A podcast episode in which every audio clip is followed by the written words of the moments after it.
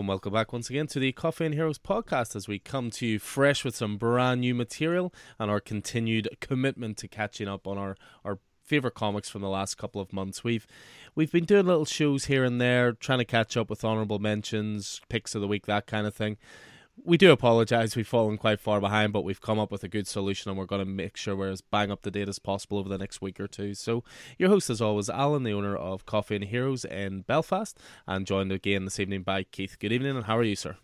I am good. Little tired. It has been a hell of a few weeks, uh, sort of work and, and, and life generally. Um, suppose uh, we had uh, we had Output Conference, which is a Northern Ireland's big music conference uh, here in Belfast uh, last week, and the, the people I work for were supporting it. I was involved in it, um, you know, and uh, it ended with uh, some great showcase gigs of some of the finest Northern Irish talent. Um, got to see Steve Coogan as Mr. Alan Partridge last Friday, which was absolutely brilliant. First time I've seen him live. And then another round of, uh, of, of gigs on Saturday night in the OEM Music Centre. It was a, a U- Ukraine appeal gig, uh, raising money for for a Polish charity that's supporting uh, Ukrainian refugees that are coming into to Poland. And again, some of Northern Irish finest artists, including Sister Ghost, Joshua Burnside, the fantastic Woodburn and Savage is doing an acoustic set, and uh, the Venerable Duke Special on stage. So very very good, but uh, kind of kind of tired, kind of tired. Um, we've got a long weekend this weekend, and I am going to make full use of it. Well, this is it. I mean, you being that social butterfly and going to all these gigs again. I mean, it's almost like the pre, you know, pandemic times. Mm, things are certainly opening up. Um, I've uh, had, I've had uh, like three or four days of gigs, sort of most weeks. Uh, so just sort of making the most of it uh, for sure. So we'll have to get you out to to gig for some live music as soon as uh, things settle down a little for yourself. What about you? How's tricks? Yeah, hundred percent. We're all good. We've been plugging away. I mean, obviously, personally, you know, impending fatherhood is on its way. A few months whoop, whoop. just to go.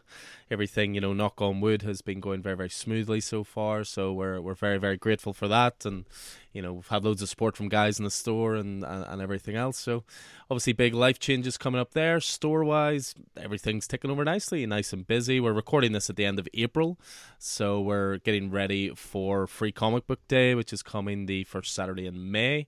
Some big, big stuff uh, coming for that. You know, big titles from Marvel, DC, lots of indie companies keep an eye on the social media profiles. We'll definitely put out more information on that. There'll be in store promotions on the day. And when I say we ordered a lot of the free comics, I mean we ordered a lot of the free comics, like hundreds and hundreds of them. I think I have five long boxes full of them. So suffice to say there will be plenty of choice on the day so keep an eye out for that and uh, you mentioned uh, you mentioned an impending birth but there's another birthday just around the corner isn't that right there is indeed yeah the store believe it or not is going to be five years old on the 1st of june it uh geez, it's flown by to say the least. I mean, it's it's it survived the pandemic. It survived two store moves.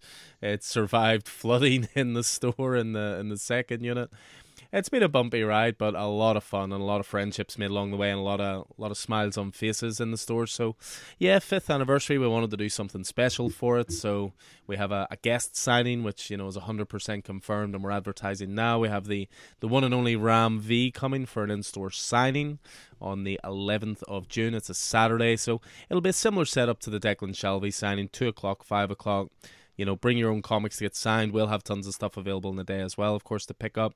And it is a completely free signing. And, you know, we, we had the pleasure with Ram. He was one of the first to, uh, during lockdown period, to sit and chat with us and give up mm-hmm. his time so graciously. And what a thoroughly interesting and intelligent guy. Really looking forward to this, uh, the, to this signing. Yeah, I mean, he really, I mean, I mean, a, a, pure intellect and creative, like he really was was fantastic to chat to. Um, the author of many uh, the many deaths of Laila Starr, currently on Swamp Thing, uh, co-author on Venom, on Carnage. Um, you know, I'm, I'm, sure I'm missing some other bits and pieces there, but uh, but yeah, very. You know, he's, he's just really, really busy, and you can you can always tell a Ram V story because you know there's so much going on. There's a lot of a lot of heart and exploration of the human condition, and uh, yeah, I'm really looking forward to, to sitting down and getting a, getting a chat with him. Yeah, he's got a really great authorial voice, as you say. You can, I think there was was there a uh, an anthology one that we were we were reviewing at one point. I think you said about three pages into it, you're like, "Yep, that's a Ram V story." It was the Green Arrow 80, 80th year spectacular, mm-hmm. uh, and the the uh, the story was kind of from the point of view of the Arrow. Yeah. Uh, and I went, oh, that's a Ram V story. Just an interesting, an interesting point of view, you know, f- for the story, you know, a character point of view. So yeah, great stuff. Um, and of course you can you can uh, go back a, list, a little on our on our podcast um, stream uh, on Spotify or wherever you listen to your podcast, and you'll be able to find that Ram V interview if you want to have another re-listen ahead of uh, meeting the great man in store.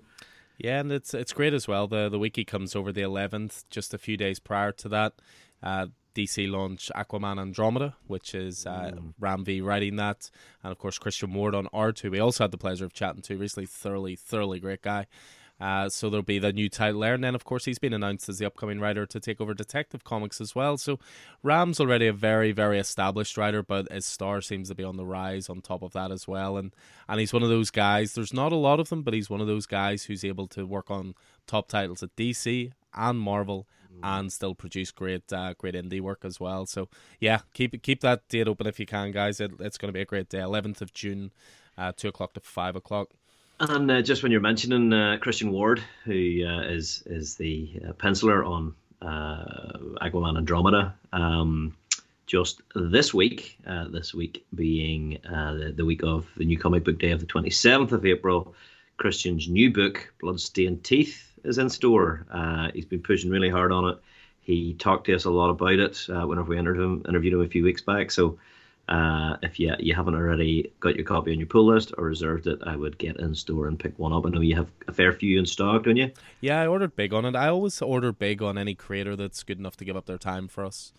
You know, I, I you know it's always easy to push their work when you've chatted to them. They're great guys. They're talented, and you know I, I ordered big on that book, so plenty of copies. And I read it myself this morning as well, and it's every bit as stylish and fun as I thought it would be. So I haven't had the chance yet. So I will say no more. I will say no more. But but yeah, before we jump into the reviews as well, we, we both realised a little maybe late in the day, this being the 27th of April, as Keith says, we both realised a little late in the day that Doctor Strange and the Multiverse of Madness is one week away. This is what happens when you don't watch trailers, which we don't towards uh, as a release gets closer you sort of forget when it's coming out and a customer mentioned it to me today and i went oh yeah so we really must get on the booking tickets. So I'm looking forward to that immensely. You know, it's yeah. it's going to obviously kick off the next big stage of the MCU. Obviously, Doctor Strange had a very prominent role in Spider-Man: No Way Home, which we enjoyed so much, and it looks to be introducing some new characters as well. You know, America Chavez, bringing in Scarlet Witch, uh, and all sorts. So, ve- and of course, most importantly bringing Sam Raimi, the man who arguably kick-started the MCU all those years ago, unknowingly maybe. Maybe he was just making standalone movies, but very much unknowingly. and he's uh, he's back in the director's chair for Doctor Strange: The Multiverse yeah. of Madness. So looking forward to that. Big style, big style. But yeah, it was funny that, that, that, that neither of us realised until today. It's until it's out next week. I think someone posted about it on Facebook, and I happened to check Facebook, and I was like, oh, oh, okay, right. I promise we are professionals who love everything comic related. But yeah, we're, our focus is going to be on the comics, so away from movies and onto comics. I'm sure there will be a Doctor Strange review incoming, though.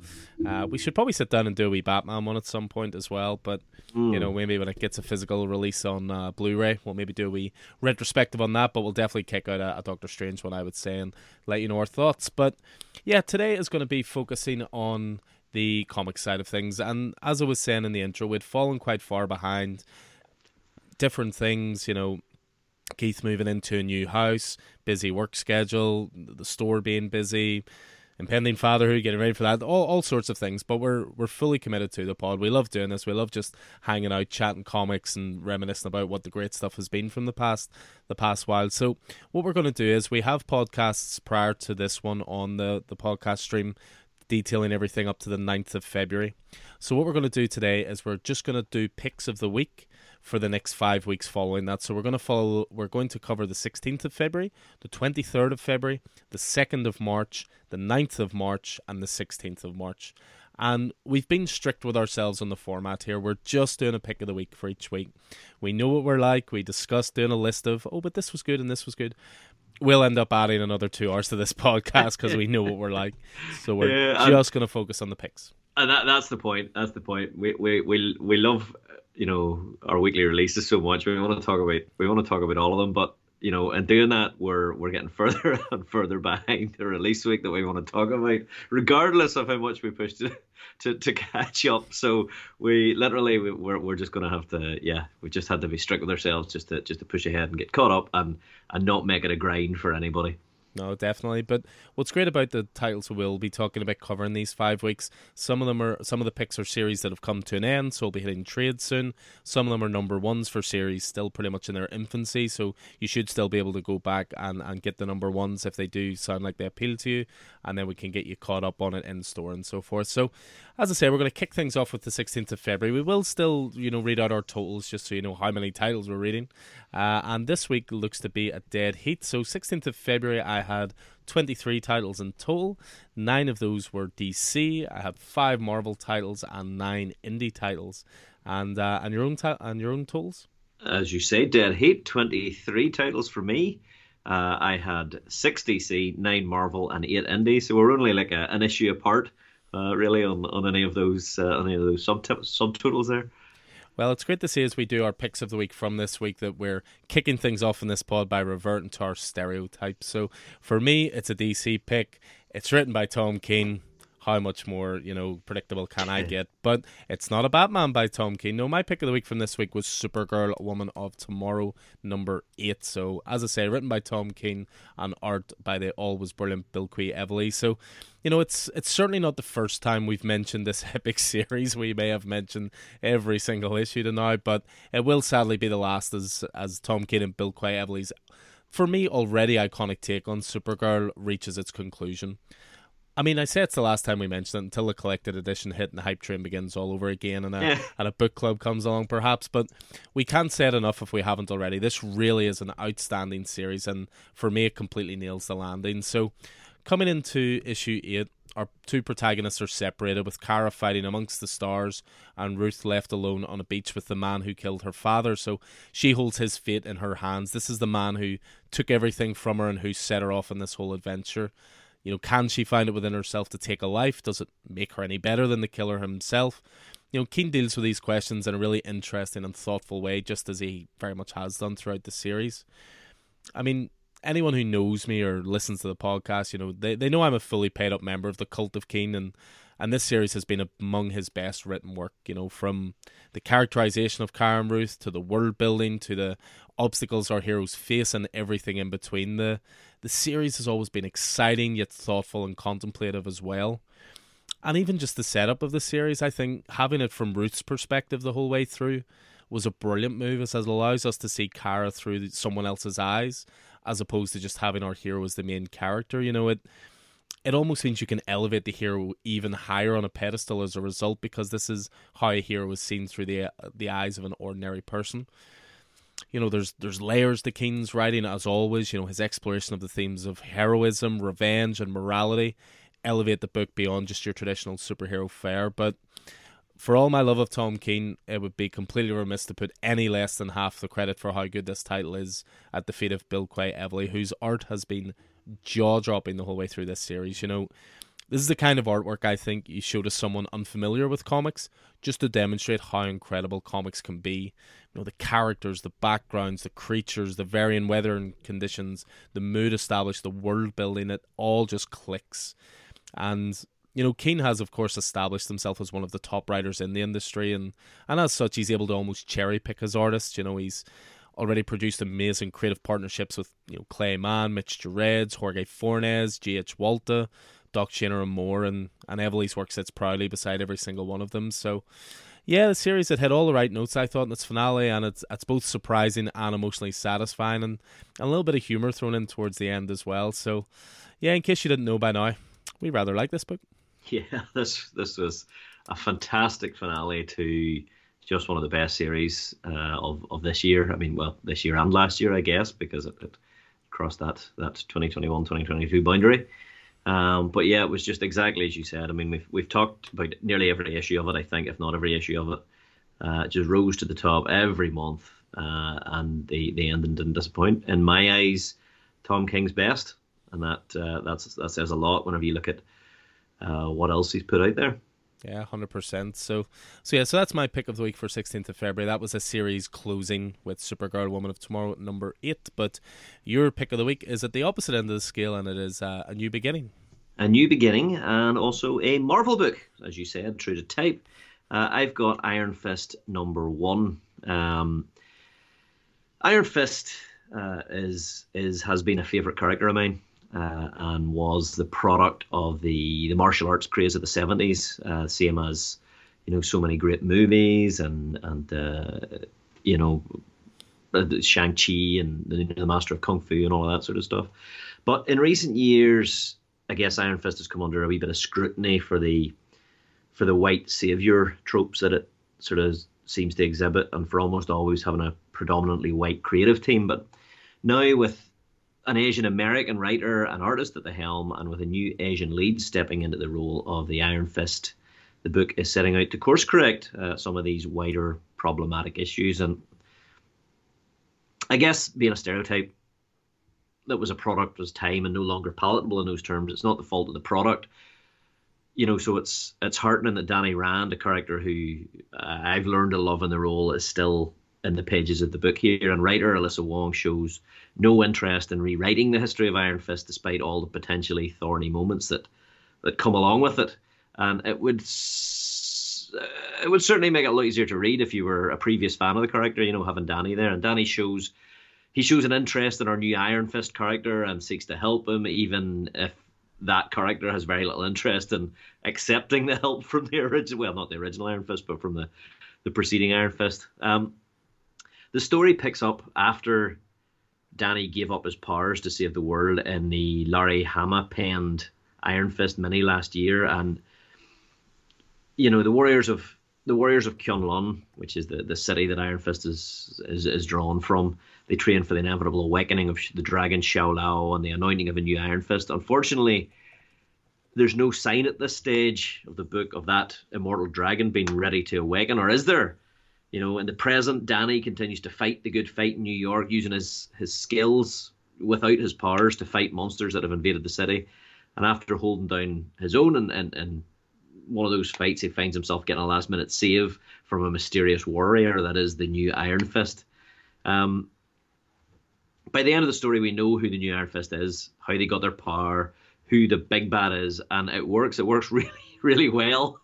because obviously whenever you're replacing a much loved character for very good reasons with another, you know, it can set up a wee bit of, of defense in the in the heart of of, of, of an Iron Fist fan like myself. Um, but you know, it it works really well, and why it works is that it doesn't feel so much as as a new sort of derivative character out of the blue. Instead, this new Iron Fist is a character that we already know and who spins out of another fairly recent comic. In other words, it's a continuation of a story that's been going on elsewhere. Uh, the latest chapter of that story instead of a brand new one, and that was really unexpected, very welcome. And while I read some of the earlier adventures of this new Iron Fist as recently as King in Black, uh, you know, I definitely wasn't completely well acquainted with them. Um, the character in question is Lin Lee, who was once Swordmaster and also someone who has no idea what he's doing with this new power. In the story, we find out exactly how he got his powers, the nature of the powers, uh, you know, and it actually derives from the shards of what's left of of his his previous sword. So it's it's it's kind of an interesting story.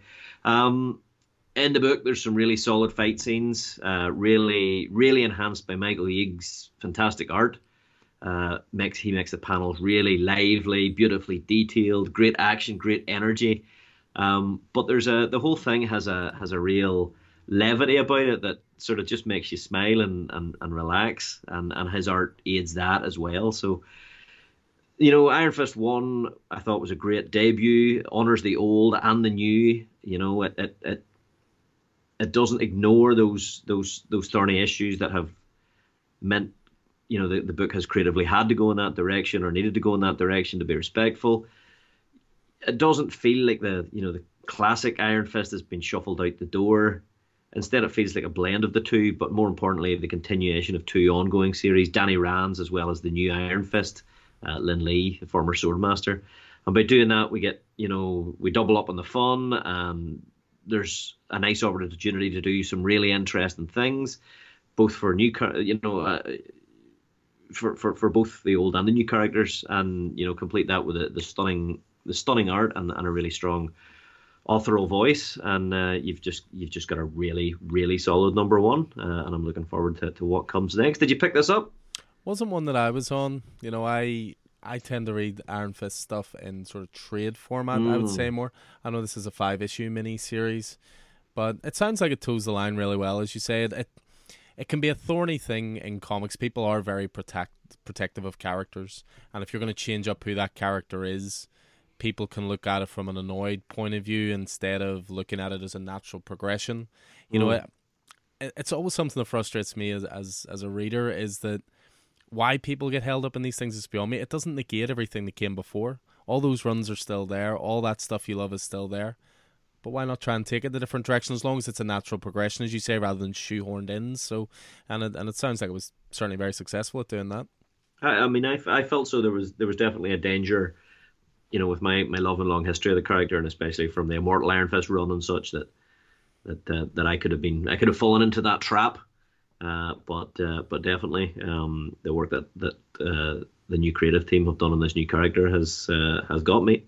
Yeah, I mean sometimes you got to give these things a chance as well. I mean, obviously I'm you know I'm one of the world's biggest self-proclaimed Batman fans, but you know when Dick Grayson became Batman, it was great. When you know we've had all the stuff with uh, the next Batman with Jace Fox and all this, that's been really good as well. But it doesn't negate everything that came before. No. So you know, don't don't be afraid of change, people. Don't be afraid of change, as long as it's earned change, of course. he says that with a Northern Irish election coming up in two weeks. Well, we'll see about that. Uh, so yeah, so that is the 16th of February. So for Keith, it was Iron Fist. Number one was his pick of the week. So we'll we'll move straight along on to the 23rd of February, and this week uh, saw a little bit of a, a, rise in titles for both of us. So I went up to 26. That was a total of 8 DC, 5 Marvel, and as nearly ever indie winning out this week with 13 indie titles. Um, what about yourself? I uh, pipped you at the post there. I've got three more total 29, uh, 5 DC, 10 Marvel, and again, indie coming in uh, top with 14.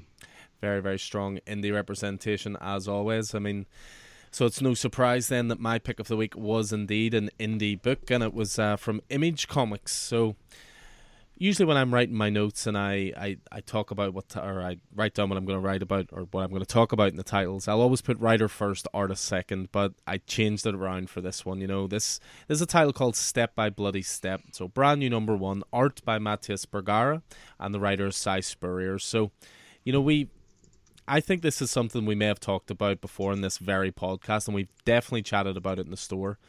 But I think it's amazing in the comics industry that the writer is predominantly still held above the artist. You know, maybe it's due to the fact that writers can churn out more titles and therefore have a wider body of work. You know, after all, a writer can write a page in a few minutes, an artist will need a few hours or even a few days. But steps have definitely been taken to elevate the artists more. I see this more and more on Twitter with you know artist representation, making sure to tag artists and colorists and and everything in books. But you know, step by bloody step, it's a whole new beast and a whole new ball game in in terms of elevating the artist. So. So step by bloody step, what's it about? It's it's an armored giant and a helpless child. You know, together they they cross an astonishing world brimming with beasts, bandits, and deadliest by far civilizations. If they stop walking, the earth for itself forces them onwards. Why? The child can't ask because she and her guardian have no language, no memory, nothing except each other. So, so what we have here amounts to a silent comic. You know, our our odd pairing can't talk to each other, but they they communicate in many visual ways, whether it's with a, a hand gesture, a, a specific look, or by simply turning their back to show, you know, annoyance. And I find a comic like this it can be quick to read, but I think if you breeze through it, you sort of miss the point. There's so much detail in the art. There are there are specific layouts on the page for your eye to follow. A lot of thought has went into it, and as I said, it's for your eye to follow to grasp everything that's going on. There's emotion in every facial expression, and if anything, I think I took more time over this opening issue than I did with comics this week filled with dialogue and captions there is, of course, a story to follow that our creators are telling, but there's also the joy, I think, of filling in the blanks yourself. It, it veers on the edge of a create your own adventure at times, and while that may not be to everyone's taste, who maybe prefer the more traditional narrative presentation, I found it thrilling. You know, you you could create as much backstory for these characters as you like. You know, there are bound to be different interpretations of certain scenes dependent on the reader themselves. So you sort of project yourself into it. You know, step by steady, step by bloody step, it's an absolute triumph. You know, at its at its base level, it's an otherworldly story populated by weird and wonderful beasts and armored giants and unlikely allegiances and diverse environments. But but it's also a profoundly human story. You know, in issue one, there's this very simple idea of giving life meaning by searching out beauty in this case, a, a, beautiful flower. You know, how far do you go to preserve something beautiful, especially if our characters have different interpretations of beauty? You know, they come from different backgrounds, they have different, you know, tastes, different ideas, but throw on top of that the need to survive in this wide open and dangerous world, you know, it, it gives the story an intimate feel as well as an epic one. I think the balance is perfect. I, I think that there's so much to digest in issue one, and you get the sense the story and world will only grow and diversify with each issue everything here is nailed on perfect from the scene direction to the artwork itself and I thought there's really something special to this first issue. We could be looking at one of the most original and grossing stories of 2022. So uh, I know you came to this one a little later, didn't you? I did. I came to it off the off the rack um, at your at your recommendation. Well, no, I, I mean I think. Well, I mean I know I knew you were reading it. I think we talked about it at the time. I think I maybe just forgot to put it in my pull list. Was what it was. Mm-hmm. Um, yeah, I really enjoyed it. As you say, very, very art driven. Uh, and that, you know, and what you said earlier on there about, uh, you know, how writers are often still held above artists. You are uh, very much in agreement with Mr. Rob Liefeld, uh, who I know is a big friend of yours. Um, so uh, something he talks about a lot in, in his Observations podcast. Him being an artist, uh, first and foremost, of course. I thought you were going to say something he talks about a lot in his Observations podcast himself. well, fair, fair. um, but uh, yeah, I mean, it was there was there was some mysteries in here as well, posited. Mm-hmm. Uh, you know, such as you know the the slightly uh, horrifying identity of uh, what was under the armor. Mm-hmm. Uh, you know, and a few other bits and pieces in that, and and and uh, you know, as you say, we start to see what's going on a little more in the in the wider world. you know, but I'm I'm just really interested in you know, clearly the the giant has a mission, uh, and and you know, also the other thing is either either the little girl is growing up very quickly or a lot of time is passing. I'm not sure which it is. Yeah, I always took uh, the impression that the time was passing. Uh, you know, sort of showing the size and scale of the world. But again, that that's kind of the beauty of it. You can have these different interpretations. Mm, it's not laid yeah. out for you so clearly. There's no caption in the corner that says three years later or yeah, anything yeah, yeah. like that. So that's there's, that's an interesting point. There is there's a there's a mystery to be solved here as well, uh, and it just yeah, it's absolutely uh, it's absolutely brilliant. Uh, the creative team in this, who did you say again? Uh, Matías Bergara is the artist, and uh-huh. it's Si Spurrier on writing. Si Spurrier, yes, that's exactly why I picked it up. Yeah, well, that's it. Again, it's you're probably bored listening to us saying it by now, but it's always been a store mantra. You know, follow creators rather than rather than just story. You know, if you if you think there's a creator does great work that you enjoy, check out what else they have or you know what else they're about to release. So, so yeah, that was my pick of the week for the 23rd of February. Step by Bloody Step number one, and again we go from a brand new series to one that's very much uh, far through its uh, far through its run. Would you say this is a series that's coming to an end soon, or is it only going from strength to strength? Well, uh, the series we're talking about is is Iron Man 17. Uh, I don't think I've heard you mention this title before. well, I have made no secret of my love for Christopher Cantwell's Iron Man title, and I know we joke about it uh, that I do it just to wind up Tony Stark's arch enemy here in Alan, but uh, but that's just a marginal benefit of my appreciation of what has been and and continues to be a phenomenally good book, even 17 issues into its run, as you say, and that's an appreciable run these days by anyone's standards, you know. And as I understand it, just you know, as you as you mentioned, this current arc will end with 19, but the book is set to remain under Cantwell's watchful gaze beyond this arc. Um, I think uh, we had issue 20 solicited for for for June uh, last month. Um, so so we'll stay with Cantwell and under the current numbering beyond this beyond this arc. So where we're at with it after defeating Korvac, Iron Man now has the power cosmic Uh, he is the Iron God, and uh, and he proceeded to bless everyone in New York with a vastly increased IQ, much like his own. I mean, as his self control dwindles and the fallout of his actions increased, uh, Patsy Walker, Hellcat, uh, his constant companion on this journey so far, turns to Doctor Doom for help. With Doom and, and the rest of the, the team from earlier in the series, uh, including a cosmically powered guest star that I believe even you will appreciate. Uh, with all of them in Hellcat's side, they unleash a plan to remove his godhood. And even with the assistance of, of that cosmic great, it may not be enough whenever the Iron God pays a visit. Um, so after showcasing the ramifications of Tony's latest decision with the Power Cosmic, include you know, and the effects on on New York City, uh, possibly the world, including unstable stock markets, an increase in theft, and a rise in megalomaniacs wanting to take over the world. The events of the issue culminate in a battle with his friends and foes uh, in equal parts. You know, it's a it's a gorgeously executed superpowered brawl, and an emotional and often funny conversation between allies. And Christopher Cantwell makes us care about every D-lister in this ragtag bunch, uh, most of whom have had been part of the story up until now, and so the inevitable conclusion to the battle is a real emotional iceberg that just that just hits you. Um, art is by Ibraim uh, Roberson and Angel Unzueta, and from from both artists, it's stellar, managing a large group of diverse characters without losing any of the detail of each, and making both the Iron God and Doom, uh, who Cantwell is also well acquainted with, look both stunning and you know that's perfectly complemented by Frank D'Armata's colors throughout, and you know the armor of both, and also, I mean, I'll, I'll, the mystery being, of course, that the Silver Surfer is involved. Uh, you know, so so all of those three, you know, gleaming and glistening in the light, and uh, you know the color sort of provides, I guess, a consistency that takes the sting out of the artistic variation in the issue. But you know, while you know Cantwell's arc here has reached the pinnacle of like cosmic potential with with Tony now you know having two doses of the car power cosmic enough that he can just end the Silver Surfer at will. Um, it very much remains a human story. You know the, the the sort of trajectory of Tony's story is is at its peak and, and it's on its downward slope, mirroring I think that you know the stories of of addiction that have often been at the core of the Iron Man mythos. Uh, you know, most famously, Demon in a Bottle.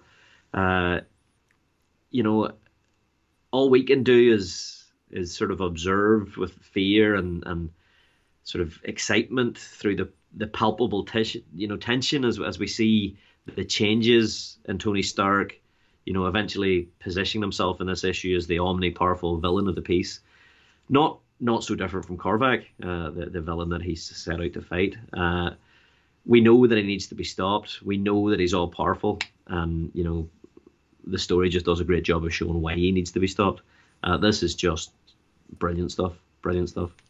Yeah, I mean, you're doing your best to get me over to this book already by you know talking about it so much, but now you're telling me Silver Surfer's turning up in it as well. I mean, it's I feel like Cantwell's starting to actually start singling me out here just to say you really need Nick, Nick's Daredevil will be showing up, and then I'm really in trouble. Uh, well, you know, just because you're paranoid doesn't mean they're not after you. Yeah, I think you're right there. Um, yeah, I mean, uh, as you say, it's solicited as far as issue twenty. I have the latest previews books just to my left. I was having a wee flick through there, but I couldn't see twenty one, so I kind of wondered if it was mm. maybe it might just take a break after twenty. It might be the usual sort of finish a story arc in nineteen then uh, have an issue to wrap up, you know, what the status quo is, and then maybe it'll either come back or it'll be a 20 issue run. But as you say, within the big two, a, 20 issue run is, is nothing to be sniffed at. You know, that's mm-hmm. that's a commitment over a couple of years, you know, with breaks in between arcs and stuff like that. So, you know, he's obviously doing something right to have kept it mm, going this long with such an unlikable is, character. Well, if you say so, but this is actually this has actually been one you know, it's going to be one 19 issue story arc, a complete 19 issue mm-hmm. story arc. Uh, you know, so so that I mean that's interesting in itself. I know there's also an annual uh, Iron Man and Hellcat, uh, which was in the June solicitations, and then uh, issue 20 then in July. So maybe that's I don't know, or maybe sorry, issue 20 in June, and the, before that there was the, the Iron Man Hellcat. Uh, annual, which follows on, I think, from after 19. So maybe maybe that is it. I don't know. I'm not sure. Well, I mean, as you know, I have a very big weakness these days for omnibus, so uh, maybe that's the the way to go if this run actually gets one. Mm-hmm. Absolutely. Here's hoping it does. So yeah, that's twenty third of February then. So Iron Man number seventeen with Keith's pick of the week after mine being Step by Bloody Step number one. So keep it moving sharply along, and we're into March already. Look at this, we are catching up like professionals. so we're only two months behind now. So we're on to the second of March, and again the titles went up again. this is a week on week thing here. Every time we talk about cutting our pull list down, it seems to go up. But mm-hmm. for me this week, geez, we both hit. Uh, the end of the 30s here. Geez, that's a big week. So 30 titles in total for me. So it was 9 DC, 7 at Marvel, and as ever, winning out was Indy with 14. And once again, you have pipped me at the post. Just slightly by one title. I have 31 titles. Uh, Marvel uh, takes the cake for me this uh, this month uh, with a massive 16 Marvel titles. This must have been a a double ship month of Marvel or something. That must have been uh, something. I mean, Marvel yeah. don't normally release that amount of titles on one yeah, release. there day. must have been. Yeah, there must have been a, holdover from a previous month or a previous week or something. Uh, so nine, 16 Marvel titles, nine indie, and six DC. So those are the totals then for the second of March, and what were the picks of the week? Well. Geez, I'm becoming predictable. So for me, it was Batman Killing Time number one, written by Tom King, him again, and art by David Marquez. So we're only three weeks into our catch up of picks of the week, and I'm already at my second title written by Tom King. So I think I deserve a promotion to a higher level in the cult of King. But once again, you know, for me, this is a title that knocks it out of the park, and it's a great example of everything that makes our main character special. You know, first up, the main reason I was so excited for this title was its use of classic villains. For me, Batman has, and again, it's just my humble opinion, the best rogues gallery in comics. You know, Spidey undoubtedly run, runs them close, and maybe even Daredevil. But the list is endless for great Batman villains to base a story around, and and yet certainly going by James Tynion's most recent run, which I was a fan of, but I'll be honest, I'm not sorry to see new creators on it. There was a long period which was obsessed with creating new characters. You know, it was in Tynion's 30 plus issues alone, we had Punchline, The Underbroker, The Designer, Miracle Molly, Ghostmaker, The Gardener, Simon Saint, and perhaps a few others. And whether this was always a deliberate attempt to drum up sales by marketing these all important first appearance issues, I don't know, but maybe I'm just too cynical or something. But damn it, can we please just have a classic villains plotline? And so that brings us to Batman Killing Time, and it's and it's perfect timing as well. You know, just as the excellent Matt Reeves' The Batman was hitting the cinema, we have a six issue miniseries written by Tom King, expertly drawn by David Marquez, which features, just like the movie, the Riddler, Catwoman, and the Penguin. And it's also a Batman story set in early earlier continuity, so it's sort it it keeps itself apart from everything modern and just focuses on telling a great story. Holly bloody Lulia. So, so what's it about? So you've three villains, one Dark Knight, and a deadly heist gone wrong. You've got Catwoman, the Riddler, and the Penguin who need to join forces in order to pull off the greatest robbery in the history of Gotham. And their prize is a mysterious and priceless artifact in the secret possession of Bruce Wayne. But as the events unfold, what fun is a heist without a bloody double cross or two? So, the title itself I thought was so cinematic, not just in its setup, but also its structure. You know, it doesn't and King rarely does this. It doesn't follow a linear path, you know, and instead opens with a heist, and then it's able to jump to different places at the same time and show what each individual character is up to. And because the criminals are working together and are in different places, Batman can't be everywhere at the same time and must pick and choose his moments of when to strike. It's it's a wonderful game of cat and mouse, or cat and bat, if you will, and it gives the title a wonderful playfulness. The art as well is a perfect match for the material. I mean, David Marquez was for years a Marvel stalwart. He he came across, I think it was Batman Superman was his first title with DC for quite some time with with Joshua Williamson. Now he's starting to do a bit more and you know, I'd spoken earlier about how Tom King has the ability to pick and choose his artists, such as his reputation. And again, he comes up trumps here with Marquez. The art is beautiful.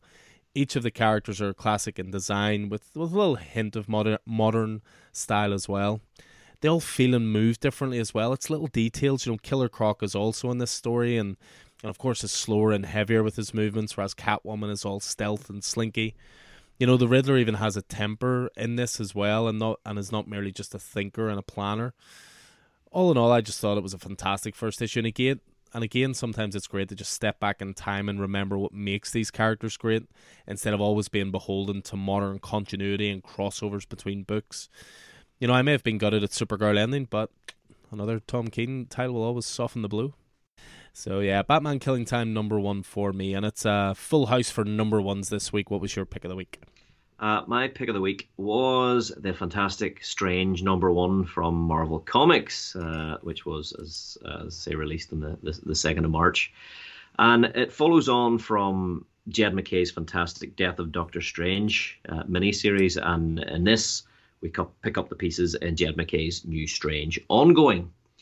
Um, and during that miniseries, the, the MU was was rocked in various ways when Doctor Stephen Strange was brutally murdered uh, thanks to, uh, you know thanks to a, younger time lock Stephen Strange duplicate of sorts. The murder was solved. Uh, Doctor Strange was returned, and uh, he and his, his his allies turned back an invasion by by powerful magical forces on the Earth dimension. Death, however, is not so easily assuaged, uh, and Strange was taken back to the realm of death, but not before he did one last thing to protect his world and that was giving his magical items and his power and his title to his estranged wife Clea, the new Sorcerer Supreme. Strange, she is also strange.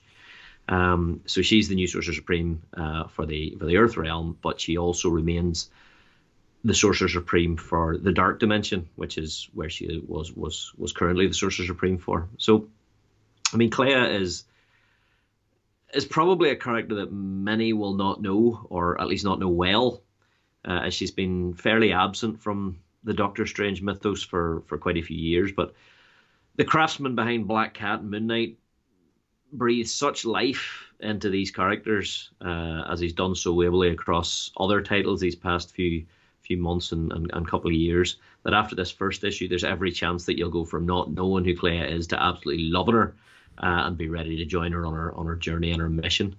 Um, Clea is a strong, you know, sassy individual with easy power, firm determination, with a with a bit of a side dish of vulnerability and honesty about her situation uh, and her goals, and a real good sense of humor. Uh, and that's it's just it's just a winning combination for a character. I mean, watching Clea utterly verbally destroy Doctor Doom, it's just you know it's it's worth it's worth picking up the comic for that. But also, there's some great moments between herself and Wong, and herself and and uh, Stephen Strange's ghost dog Bats, but Clea is the Sorcerer Supreme of the Dark Dimension, and any code against killing that Stephen Strange has is tossed out of the window, and it's really refreshing to watch her tear into her foes, and more refreshing by the fact that it's Marcelo Ferreira uh, on art.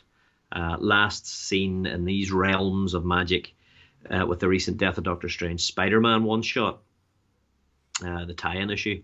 But like that issue, you know, his work on the first issue of Strange, you know, has a lot of great, you know, magical special effects and emotion that builds upon Jed MacKay's character work. Uh, perfectly captures the body language and the facial expressions as well. It's been really fun. You know, so on one hand, there's there's a load of detail at work, but on the other hand, the focus isn't necessarily on that detail. It's on it's on the character and the, the emotion, you know, and, and, and our focus never leaves the character, which is exactly how Jed MacKay does things, you know, in Moon Knight and and uh, and some of his other really fantastic uh, series and, and one shots. So so yeah, it's just it's it's just brilliantly a, a brilliant brilliantly complementary team, I think. So overall, I mean, without going too deeply into the story, Strange number one was a fantastic establishing issue, great new exotic new locations, uh, and a new adversary uh, introduced in the in the Harvestman, and we get a couple of big surprises. And you know, Clea is just as I mentioned, an absolutely fantastic, delightful character, all barbs and bravado throughout. And there's some real, I think, potential for fantastic character development for Clea for Wong, for Bats, and and the, the world that Jed MacKay is creating for her to live in and to to to to undertake is just is just brilliant. You know, this issue we're we're introduced to the you know the the magic side of, of New York in a in a market, a magic market, a mart that uh, that Wong introduces her to, it makes you wonder why, why he's just introducing it now, given he's been he's been Strange's companion for so long, you know, Stephen's companion. But all in all in all in one, this you know, this is just Jed MacKay continuing his march to greatness at Marvel. It's good to hear such positive things. I have the first two issues in my box. I haven't uh, indulged just yet, but it's interesting that you know, just as I was my first week and my third week were two Tom King titles. Your first and your third week here were both titles with uh, new successors to the role, but told in an organic and interesting and natural way, I suppose. That is a very interesting observation, Mr. Taylor. I hadn't noticed that myself. Um, but yeah, moments. I have yeah, moments. There, there you go. Maybe, maybe I'm just, uh, I'm looking, uh, I'm on the lookout for something fresh but familiar. Yeah, and then uh, I can see looking further ahead in our notes that there's another title where it was another successor, but you know that's in a another different way as well. But we will get to that as well. So, so yeah, so Keith's pick of the week there, second of March was Strange number one, which followed my Batman Killing Time number one. So, keeping this train moving, we move along then to the 9th of March. So Titles took a little bit of a dip this week, uh, not surprising given the rather large amount the week before. But I actually come out on top for the first time. Only took me four attempts. Uh, so 23 titles total for me. So that was five DC single issues, five Marvel single issues, Indy, of course, winning with 12 in uh, single issues. But I also had an omnibus this week, which was Howard the Duck by Chip Zdarsky and Joe Quinones. And what about yourself? What was your total? Uh, as you say, you you came out on top this week. I'm three behind you with 20 titles in total. Uh, 12 of those are Marvel, uh, so that massive, another Marvel, massive Marvel week for me, uh, and uh, four DC and four Indie. Plus, I also had six DC back issues. I can't remember what they were. Uh, I know was exactly it, what they were. Can you remember? It was, was it Night of the Monster night, Men. Yes, two Nightwing issues to to finally uh, fill complete my that Nightwing run uh, for me, the the rebirth run, wasn't it? And uh, and uh, was there four? There so was it was part Batman of a issues. it was yeah. part of a it was a six issue crossover called Night of the Monster Men. So that's what it was. What had actually happened was interestingly enough, as I had recently bought a big comic lot that had these issues in it. So I put it together as a pack: the two Batman issues, two Detective Comics issues, and two Nightwing issues. And the Nightwing issues are tricky to get in their own for whatever reason, maybe low print run, I'm not sure, but somehow we were chatting about it in store and you were saying about like how geez I'll get these two issues one day. So I just broke open the pack and just said look take them. I'll put the other ones in single issue bays but you know my devious plan clearly worked as you just went ah sure give me those as well. Well it's a complete story so. It is. It is. You so know. it's uh but no it was great for you to finish off that wee rebirth run. I mean when it comes to Nightwing I suppose you've got everything from the very start now don't you? I know that you've got the new 52 stuff in omnibus form and yes. Grayson in uh-huh. omnibus form but Everything else you're single issue, aren't you? Yeah, I'm. The only thing I'm missing now is, um, from from Nightwing's ongoing. I think is a there's a Wizard issue. Mm-hmm. Uh, Nightwing, Nightwing half or something. I can't remember, but I think that's the only thing. Yeah. Uh, that and I also am keen to get a hold of uh, Nightwing's uh, premiere issue for in in, in uh, New Teen Titans.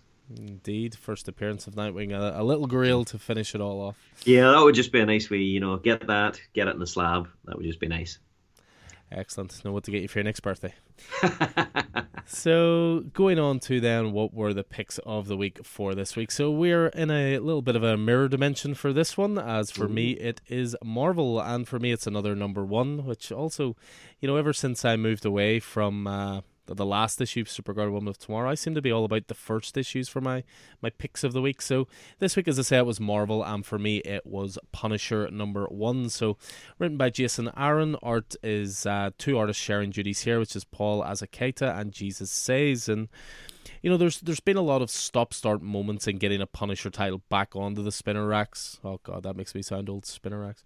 Uh, you know, we had an Ed Brisson. Your that, racks in the store don't even spin. I tell you, I need to They're get on a, the wall. Do I need a spinner rack? Do I need Probably. a spinner rack? A, a, a, spinner rack that just says at the top, "Hey kids, comics." Hey kids, comics, and it can be all image firsts and true believers number ones and stuff. I think we're onto something here. I think we're onto something. Yep. Stay tuned. Uh, but yeah, no, with Punisher, I mean, as I say, there's been a lot of stop start moments. So you know, we had an Ed Brisson, Declan Shalvey five part miniseries shelved. perhaps indefinitely. And there hasn't actually been an ongoing series since Matthew Rosenberg's frankly brilliant 16 issue run, which concluded back in 2019. And a lot of this is down. See what you did there? Frankly brilliant. Oh yeah, I, that was a that was a fortunate accident. But I think what that is mostly put down is to is the real world is a very different place now, not right now. And after numerous unfortunate real world incidents, including police brutality cases where officers had the Punisher skull in their squad cars, I think Marvel had been hesitant to reintroduce Frank Castle back into the universe. You know, the for this series coming back, the skull has been redesigned, and now instead of carrying a small arsenal, the Punisher is proficient with a sword. Now we can argue the idea of a sword somehow being less violent than a handgun some other time, but you know, is the new Punisher series worth getting behind? And the answer is a resounding yes. I mean, you know, it's coming from the pen of Jason Aaron. I guess we shouldn't be too surprised.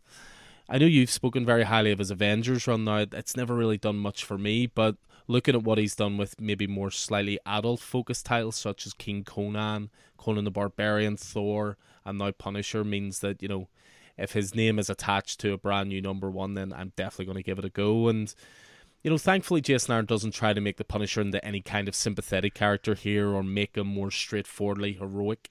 In Punisher number one, he makes Frank Castle into a killer unbound. In in this setup, Frank Castle no longer utilizes stealth and kills people from the shadows using patched up old or stolen weapons. Frank Castle is now a part of the Hand, and as a result has access to resources in the form of trained killers who are ordered to do whatever he tells them to. But what could have possibly convinced Frank that this is a good path to follow? You know, what is in it for him? The answer in the last few pages may surprise you quite a bit. I think the dual artist setup works really well in this oversized first issue as well. You know, one artist handles the flashbacks and the other deals with the modern day storyline. And I think they're equally proficient in showing the uber violence we've come to expect from a Punisher title, with lots of hard hitting imagery and stylish action as well. You know, there is obviously a very big shift in direction for the Punisher in this issue, and it's clear that the creative team have put a lot of thought into who he is now in the modern world, what he represents, and where he's going. You know, as a reader, I haven't a clue where we're going from here, but I think we're really good hands either way. I thought this was a, a really, really strong number one. Uh, yeah, I mean, has has something not occurred to you? And what's that? That uh, Elektra and Matt are on their way to, uh, to to take down the Hand, and the Punisher is now the prime killer of the Hand. This is why we have you on this podcast. Steer me in the right Marvel direction.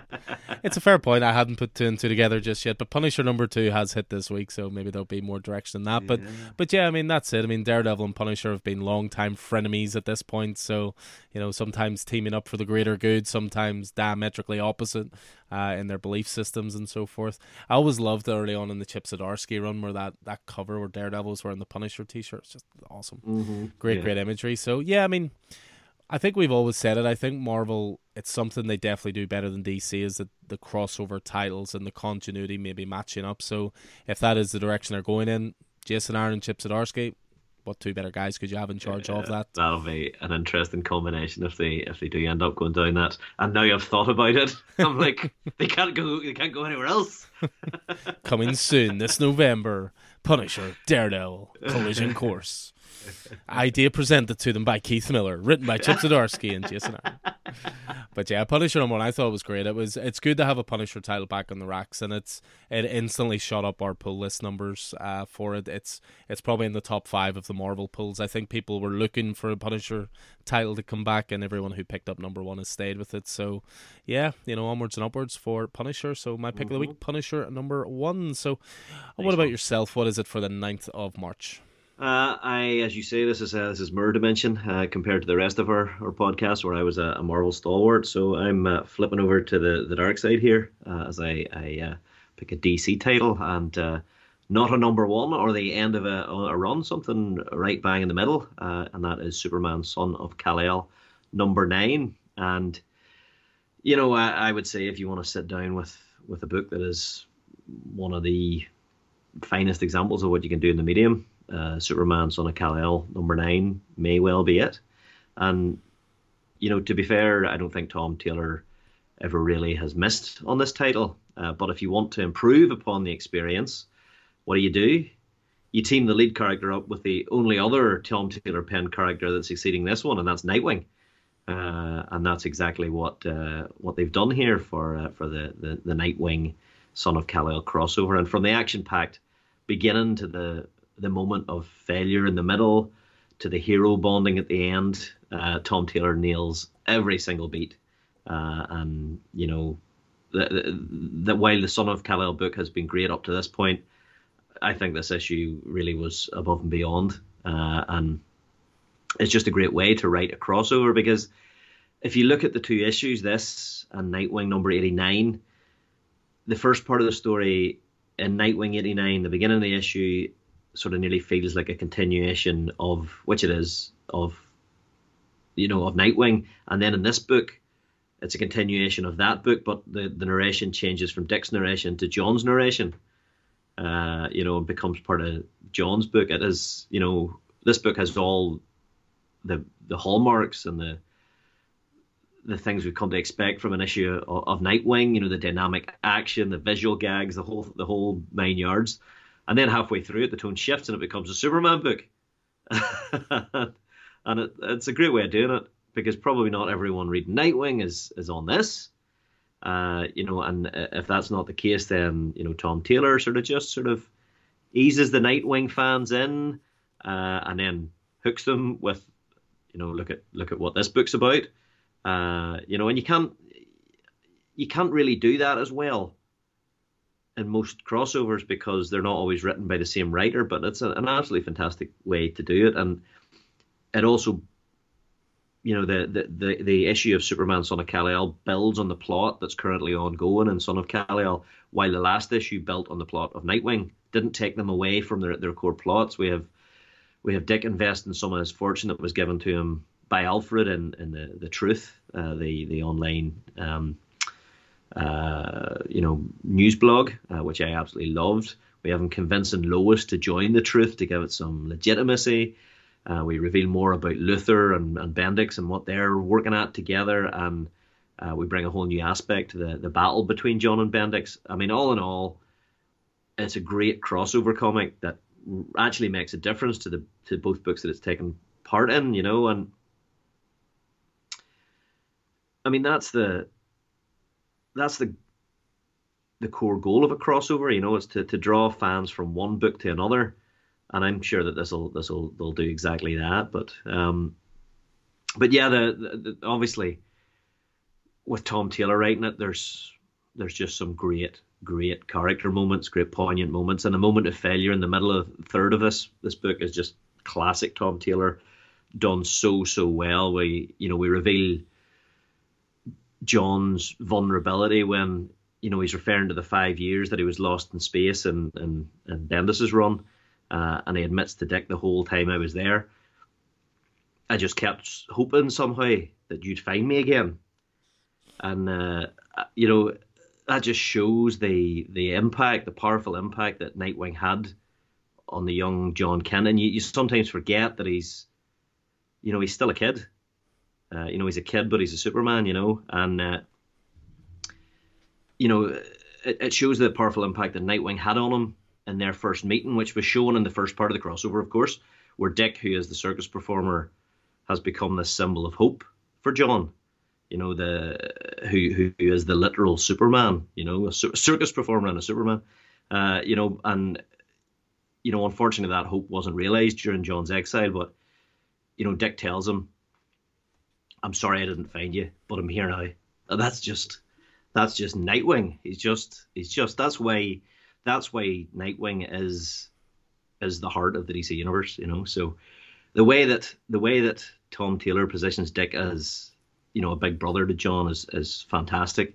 Maybe even more so than the relationship between himself and Damian, uh, and you know allows us to see even more about about the young hero that we've been following through this series. And you have John doubting himself as a hero, as he often does, and Dick lets him know that he's he's not alone because you know Dick has has failed and stood up again. You know, so it's it's a really poignant moment that I think speaks to anyone who has their own feelings of of maybe self doubt and inadequacy in any part of life.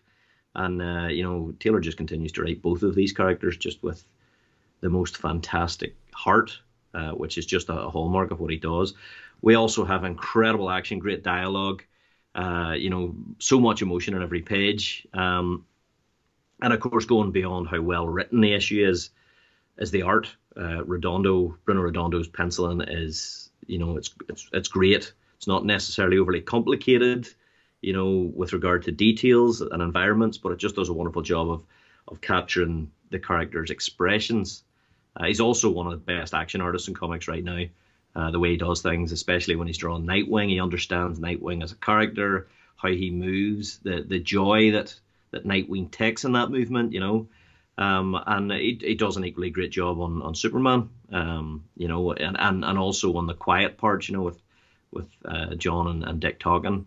Uh, just shows how great his his art really is, you know. So just a really great example of, of how, how brilliant a crossover can be, with the bonus of having a you know a great creative team. Um, you know, Taylor just doing a fantastic job in both his titles you know, with his trademark heart and warmth, uh, you really shouldn't miss either issue of this uh, of this crossover or any issue of either of these titles for that matter. That's a really, really wonderful way of picking the latest issue of Nightwing without actually picking the latest issue of Nightwing. that was expertly done. Just, just so we don't, just so we don't come across as too repetitive by picking Nightwing every single time. But yeah, there's always a reason for that. I mean, I I love the fact that it was Bruno Redondo doing both issues. I thought yeah. that made it really cohesive. It was a really smart move. I mean, Redondo's one of the best around at the moment. I mean, there was a story on Twitter last week that Tom Taylor was circulating about you know, we wanted to try and take the pressure off Bruno, and you know he's drawn so much at the moment, so we sent him some ideas for simple covers, and then he would send back what he did. He went, "No, I'm good," because he's just having the time of his life drawing Nightwing mm-hmm. and coming up with all these inventive things. I mean, there was a particular page spread I wanted to to focus on from this issue, and it's where these members of the Rising catch up with Dick on a rooftop uh, and first of all, you've got the, the stereotypical, you know, the, the typical Dick Grayson humor. You know, they say to him, "You can't run." He goes, "I really can. Half of it is cardio." but he flips up using his. You were saying that Redondo really understands Dick Grayson's movements. He always pencils him and draws him as the acrobat, which is exactly yeah. what it should be. Yeah. And he flicks his way on top of a building, but then all of the action the way it's laid out on the page is is in the interior of the building. It's just really clever yes. use yeah, yeah. of space, and it leads to like one of the most heroic moments of the issue because this this cabal of you know villains throw Nightwing over the edge. And they're like, "Do you want to see him hit the ground?" Of course. And then you turn the page, boom! Superman's caught him flying up, punches those guys. Yeah. So the the this team just works together brilliantly. I mean, I don't want them to not do Nightwing, but I'd love to see them do other stuff as well because they're just a great team, even down to the fact that the two covers are a connecting cover as well. It's just everything about this little crossover is brilliantly thought out. Again, ton of heart, ton of humor. And as you said, it just shows not every crossover has to be six, eight, ten issues to make an impact. It's a simple two issue crossover. Yeah. But yeah. It, it, it elevates both titles and pushes both plots forward as well. Yeah, exactly that, and you know that that exact scene that you're you're talking about, you know, with with uh, Superman Rising having caught Nightwing, I just thought this is more World's Finest than World's Finest. Well, we'll get to that at a later date. Um, you know what? Uh, it's made a triumphant you know, return recently as well. Uh, certainly, certainly has. But you know, seeing seeing the son of the son of Superman and you know the son of Batman, effectively, uh, you know, is more. I thought that was more, even you know maybe more world's finest than than yeah. seeing uh, than seeing Damian and and uh, and John together as kids. No, that's fair. That's definitely fair. But yeah, just great stuff. Great choice as ever. I mean, just as we. You know, we, we do sometimes just circle back to the same creators all the time, but there is a reason for that. These guys are at the very top of their game and they're consistently putting out great, great work. So, yeah, great choice. Superman, son of Kal-El, number nine, as a pick of the week for the 9th of March. So we'll keep it moving on and do our last week that we're going to be covering in this particular podcast, and that is going to be the 16th of March. So for me this week, it was uh, a dead heat with last week's. It was 23 titles in total. So I had seven DC uh, single issues, two Marvel DC, uh, two Marvel single issues. That's a quad Marvel week. The usual busy indie week with 14. And then I had a couple of trade slash hardcovers. I had an Absolute edition, which was Absolute Swamp Thing by Alan Moore, Volume 3. And I had one trade paperback, which was All Nighter. That is a Chip Zdarsky Uh, it was a Comixology original, uh, but now it's been put into graphic novel print along with Jason Loo on art. So that was me. What about yourself? What were your totals? Uh, I was one behind you with 22 titles in total. Say that three times fast. And it was a fairly even spread. Uh, I had 8 DC, uh, 7 Marvel, and 7 Indie. Sweet, sweet. So, unsurprisingly, with that sheer amount of indie titles I had, it's no surprise that my pick is an indie title, and it is Stillwater Escape number one. This was a one shot uh, written by Chip Zdarsky, series creator and guests, and art by Raymond K. Perez, also co creator and other guest artists as well. And I literally just said it about two minutes ago. We keep highlighting the same writers for a reason. and here we go again, Chip Zdarsky. So yeah, these I find that these one shots they've becoming they're becoming more commonplace for what I would describe as as premium image series. You know, Undiscovered Country has a one shot, Geiger had a one shot, and now we come to Zdarsky and Perez as Stillwater and you know, Whisper Quietly, it may just be one of the very best issues of this series. You know, Stillwater the, the, it's always been about the poison chalice that is everlasting life. You know, is it everything it's cracked up to be? Especially when you're you're essentially frozen at a certain age. You know, never to mature, at least physically anyway, past that point. So with this one shot, we have guest creative teams who are uh, telling stories of those who dared to leave, or at the very least attempted to leave Stillwater. And spoiler alert, it does not end very well for most of them. So it's told through a great framing device of well known characters from the series sitting around a campfire sharing stories and legends they've heard over the years. You know, they tell tales of would be escapism attempts, which feature a family, a young gay man, and a couple all trying to sneak out of Stillwater so they can rediscover some sort of sense of normalcy and also natural aging. And with this being an anthology format and following different characters at different times, you know, it would be impossible to imbue enough depth into their situations and personalities for us to fully care about the characters. But that doesn't mean that the stories themselves lack power or horror. You know, they they perfectly illustrate how monotonous life in Stillwater can become, especially to the point where escape, however dangerous that may be, is the only option. I think that the stories themselves they reinforce the true horror of the series. You know, We've already seen people buried alive in Stillwater. We've seen people lose limbs only for them to grow back. You know, real harrowing pain in this series doesn't come from physical wounds or torture because they'll always heal, but rather from a mental point of view, you know, boredom, repetition, lack of control, lack of accomplishment, or long term goals. You know, these characters are granted something that, you know, so many seek, only to find it fall, falls well short of what they expected. The one thing that is a negative, I will say, is going into this one shot, I didn't actually realize the next arc of Stillwater will be its last. Uh, I think it's been an absolutely fantastic series. It'll be interesting to see if the if that theme I talk about of mental pain versus physical pain will carry right through to the finale, or if there truly is going to be an escape from the town and its curse. A little bit of light at the end of the tunnel, perhaps. We'll wait and see. But with the main creative team again of Zdarsky and Perez, we know we're in good hands. So, yeah, absolutely brilliant one shot, I thought, and it really just added depth and elevated the series a little bit more.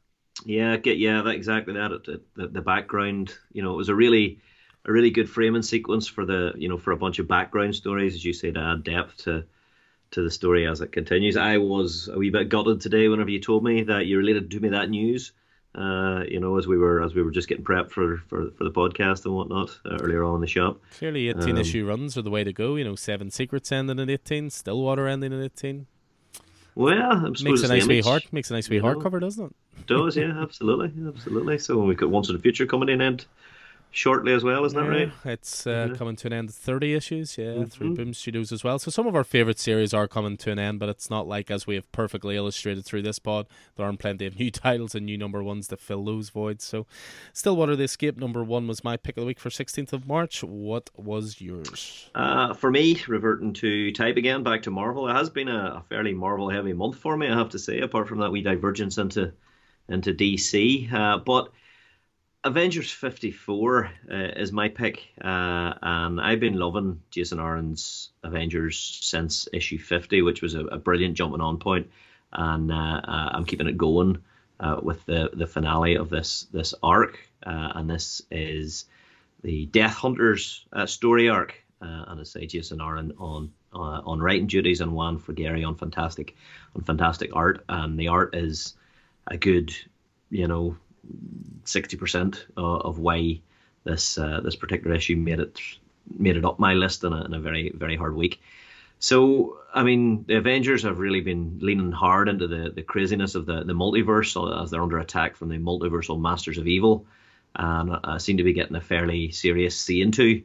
Um, because while the multiversal masters of evil, some fantastic characters, including Kid Thanos and um, Doom Supreme, wearing the uh, wearing the armor that's made of the skin of a of a previous lover. Uh, we have um, Killmonger in the Destroyer armor, and, uh, and a, a, a, Dark Phoenix, and two Hounds in the form of a Wolverine and a Thor.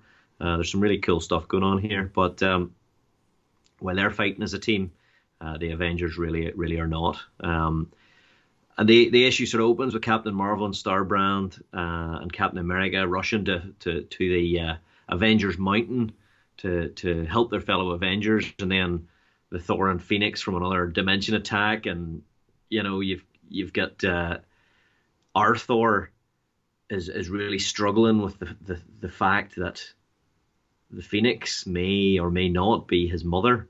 Uh, which is not something uh, you know he expected. Obviously, his, his mother being uh, you know the, the goddess of the earth, uh, Gaia, and that as far as he was concerned. But as a result, Thor has been resisting uh, the Phoenix of the the six one six universe, which has has possessed Echo, um, and is has been refusing to fight alongside her. But it comes to the point that, that Thor has to get to grips with the fact that that he has to fight alongside her and it's just a real nice moment, you know, seeing them come together and and, and, bond. And I'm really interested to see where, where stuff goes from there. Um, the, the the meat of the issue is, you know, it is it is the final issue of the arc, but it, it's definitely a, a plot thickening sort of a story. The heroes don't necessarily come out victorious. They definitely sort of hit some goals. Uh, they manage to save the final Deathlok that's been sent by Avenger Prime to, to, to, to help them stop the multiversal Masters of Evil. And there's a lot of callbacks to, to previous stories and, and Jason Aaron's run and, and beyond that. And some stuff that's really cool to keep track of if you're a if you're a Marvel head. And you know, characters like one of my favorites, Valkyrie, gets some great moments and, and, and some some development. And we, we see the beginnings of the coming together of a of a ragtag group of uh, of Avengers, including uh, Prince Namor uh, and Valkyrie, which is which is kind of cool to see. Um, you know that said, the bad guys, I say the bad guys don't get absolutely defeated. You know they achieve a goal as well. Uh, you know they're they're so this definitely while this is the end of the story arc, this is this is definitely not the end of, of what's going on here. Um, and as I say, Juan Frigeri's art is just really cool, supplying some fantastic, uh, you know, really action-packed, dramatic, four-color comic book moments. You know, with with the, the Avengers Mountain, which is inside the, the, the corpse of a of a dead Celestial, which I think is going to become quite important in the Avengers X Men Eternals uh, crossover. It's ready to crush our heroes, and you know we're seeing those moments of the heroes, you know, holding the mountain together and holding it up off them. You know, real classic comic book stuff. You know, and it just really feels like it's like there's there's real uh, you know kinetic energy in it, despite the fact, of course, it is you know static static energy. You know, so so yeah, great ending to to the arc that started in in, in issue fifty and you know gave us the first taste of the multiversal masters of evil